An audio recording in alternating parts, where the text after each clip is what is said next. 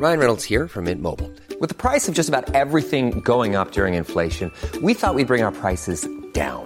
So to help us, we brought in a reverse auctioneer, which is apparently a thing. Mint Mobile unlimited premium wireless. Ready to get 30, 30, bit to get 30, bit to get 20, 20, 20, bit to get 20, 20, bit to get 15, 15, 15, 15 just 15 bucks a month. So, Give it a try at mintmobile.com slash switch.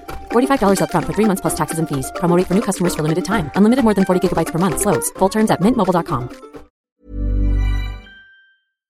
Hey everyone, welcome to Alpha Chat, the business and economics podcast of the Financial Times. This is the Anne Case bonus episode. I'm Cardiff Garcia.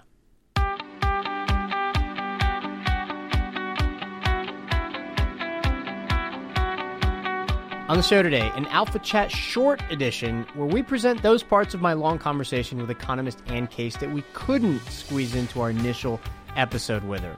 We encourage you to listen to that conversation first, but on this episode, we talk about Anne's experience dealing with the bloggers and commentators who react to her work, as sometimes their contributions are constructive and sometimes very much not. We also talk about her background doing research in South Africa, how that experience shaped her approach to health economics, and also why height turns out to be such a useful variable in her research. Here it is.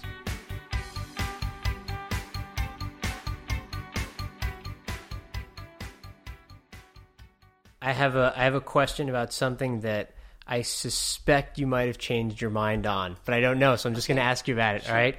When I was doing the research for this interview, I came across a quote of yours about like blogs and the media as mechanisms for instant feedback, mm. all right? Here's what you said. You said in a peer-reviewed paper there's a referee, there's an arbiter of who's going to say this makes sense, this doesn't. But with a blog, the blogger always has the last word. And if this is all people shooting from the hip, I don't think that's any way to move science forward, to move the research forward, unquote. But you you have now engaged with a lot of bloggers uh, in the aftermath of the publication of your work. You do a lot of media. You take the time to talk to people like me. It seems like now you're you're embracing the process. Not entirely. No? Uh, no. Uh, I'll have to say, and I want to set the record straight on one thing from somebody's blog, which is the Brookings papers are refereed. All right. Yeah. So, one of the things about blogs is people can write anything, and oftentimes do. Right. So, it becomes a very chaotic discussion, oftentimes. And for me personally, I don't do well in a chaotic setting. I do mm-hmm. much better uh, talking to you like this than I do trying to read and respond to tweets or blogs. Yeah, you're right. This one was refereed. Yeah. and Yeah. some people said it wasn't Yeah. wrong. Yeah. So I, I'll have to say I I I think it is still very easy for a blogger to call the shots on what's what they're going to uh, talk about or what they're going to actually entertain. And I'm not very good with snarky either. so, you know, I'm just I'm not that kind of academic. Fair. So Here, here's what I would say in defense of some of my bloggy comrades, which is that you sort of get a couple of benefits. One is the immediate amplification of the work itself, it gets spread quite quickly. A lot of us who blog were pitched this paper before it went out by Brookings, for instance, right? It gets out there. The second thing is that it speeds up the time in which we discover where the points of friction are, where people disagree with each other. Um, and we end up learning a lot about both the way that economics gets done, but also the areas where we disagree. You know, uh, I don't mean you and I disagree. Yeah. I just mean the areas where people disagree. So the the questions on that PNAS paper in 2015 about the trends with men and women, smoking, that was really enlightening to me. I, I was happy that that was out there. And then we learned pretty quickly where those points of disagreements were. Whereas if those disagreements had only taken place in like the academic peer review process, it would have taken forever. And some things we just would have never gotten to, you know? Uh, that's fair enough. But but I, I, I that is fair enough. But bloggers oftentimes write things and they haven't read the paper, True. right? And then they're spreading it to the people who are reading the blogs. And so there's a lot of misinformation out there as well. A lot of leakage. Um, a lot, yeah. I guess you could call it leakage. I would have called it polluting. Yes, Um, that, that's a better that's a better way to put it. and saying, well, why didn't they think of? Are they so stupid they couldn't think of X? Which, of course, you know, doesn't. Of course, matter. you thought of it. Yes, Yeah, yeah. and it's on page three. Yeah, so I find that frustrating, Yeah. and it's it doesn't match my personality very well. I'm kind of uh, quiet academic, and yeah. In our closing minutes, can, can we talk a little bit about your background? yeah.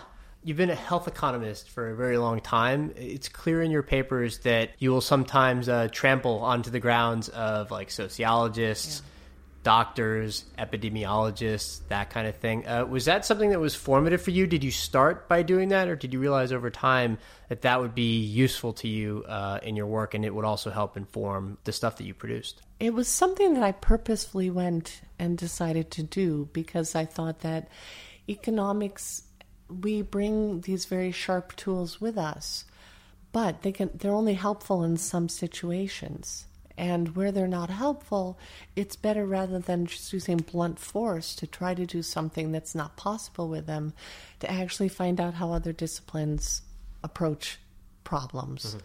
And for me, that's been incredibly fruitful. I spent more than a decade with my research focused in South Africa, where we worked with medical doctors and epidemiologists during a period when the AIDS crisis was devastating the country.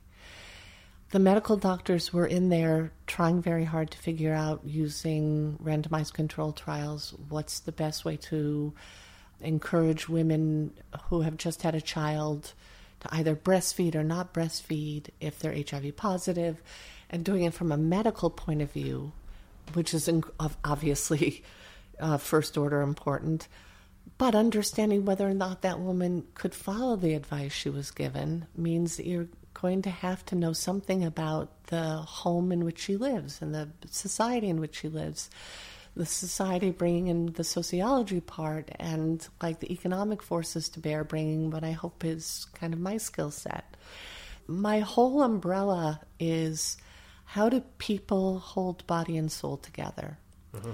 And so some of that work is in South Africa and trying to figure out in a period where this dark cloud has come and landed on their heads, what can be done, what is being done, how effective is it? Part of that now is in the US, looking at how, how are we going to respond to the kind of crisis that I think we now face. But for me, it's all of a piece. Sure. Why, why did you choose South Africa uh, initially? It was um, just a change of government. I was looking for a new project. And at that point, it was clear that two things. One is if you brought skills and you were willing to listen, you could possibly do something that would be helpful. And I wanted to be helpful. So uh, it was a very heady time to be there. I got to sit in on the discussions about how they were going to put together, for example, their child support grant for the whole country, which is kind of like saying, okay, you're sitting next to the woman who's going to come up with the entire um, social development program for children, right? Wow. And I was feeling quite jaded that there was anything I could say in Washington that would make a difference to anyone because things are so entrenched. Whereas there, everything was young and everything was possible. Um, so it started like that. And then it turns out I fell in love with the country. I have great co authors there, and I think our ability to use the field sites that we develop there to try to fill in with quantifying um, what's going on in all parts of, of from the very poorest people in the rural settings to the now better to do middle class in the cities was just a really exciting place to do it. There's a few uh, kind of undercurrents that seem to run throughout your work, both in South Africa, and you also base some of your work on data sets in the US and in the UK, like the Whitehall 2 study that tracked British career civil servants. Here's what those undercurrents are, as far as I can see. One is an interest in how childhood circumstances affect adult outcomes, including pre birth, prenatal uh, circumstances, how those affect what happens to people later in life.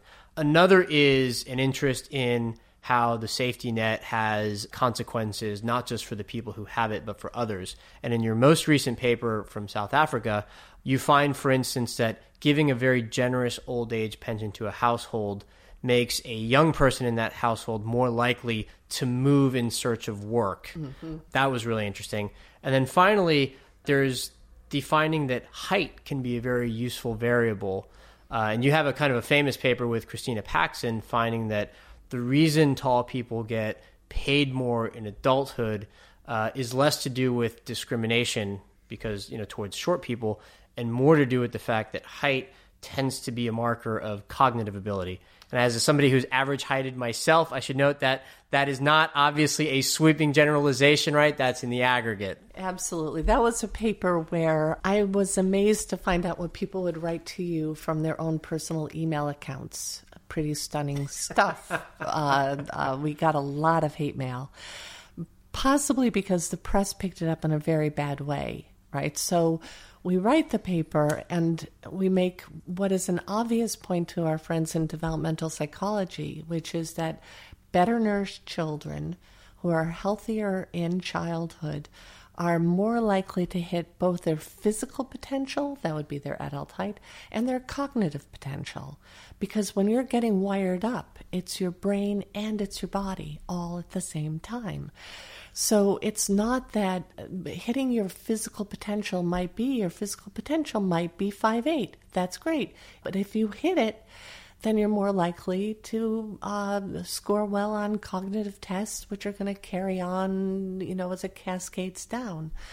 The press picked it up as taller people are smarter research shows you know and it's sort of the oh man that's really not what we meant. Right. that's not. And then we got a lot of hate mail.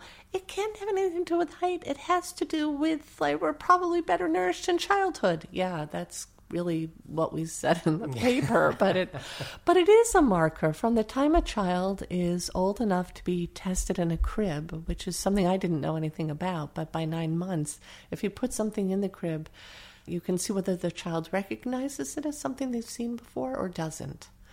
And so from the time you can measure it in the crib all the way through adolescence, taller children on average score better on a whole battery of cognitive tests. And this happens actually before they even go to school. So, explanations about the fact that, well, the taller kids are more likely to be called upon by the teacher.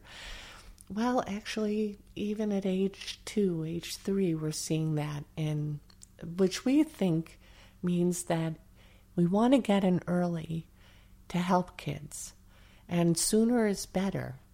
It's really hard to help kids at home, right? It's it's much easier once kids get to school, but by the time they get to school, a lot of the wiring has been done. Mm-hmm. So, correlation between height at age three and height in adulthood is incredibly high. Does that mean you couldn't move someone to a different trajectory? It's possible. It doesn't happen, but it's possible the same seems to be true for hitting your cognitive potential. Mm-hmm. If we took those kids and we actually put them all in, you know, a place where they got super duper pre K things going on, yes, you probably could have an effect, but we're not doing that. Mm-hmm. So, uh, as far as the the relationship between that and the new work, heights flattened out in the U.S. Heights continue to grow in Europe. Okay. So we think that it's possible also that part of what each of these birth cohorts is bringing to the labor market is possibly poorer health in childhood and uh, you know a skill set that's not ever going to be developed quite as much.